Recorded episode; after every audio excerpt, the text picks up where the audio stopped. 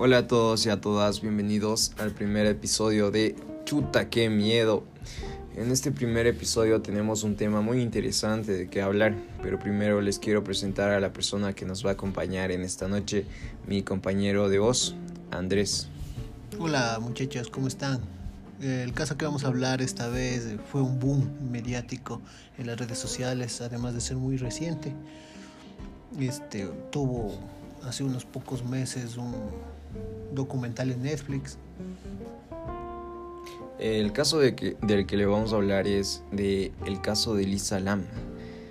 Fue una estudiante canadiense de 21 años de la Universidad de Columbia Británica en Vancouver, Canadá su cuerpo fue recuperado del tanque de agua del Hotel Cecil en el centro de Los Ángeles.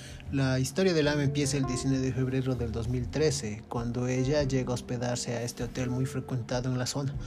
Se rumora que Lisa llegó a Los Ángeles solo por diversión hasta el 31 de enero. Luego de esta fecha, ella no se volvió a comunicar con sus padres, los cuales preocupados empiezan la denuncia de la desaparición.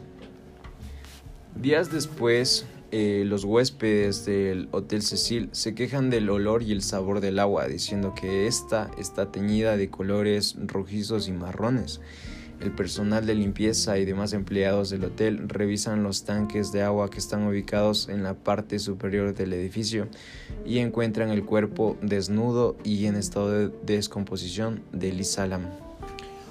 Tal vez lo más intrigante de este caso y lo que le da un aire aterrador a esto es la grabación de las cámaras de seguridad, en donde se ve actuar de manera errática y confusa frente a los mandos del ascensor.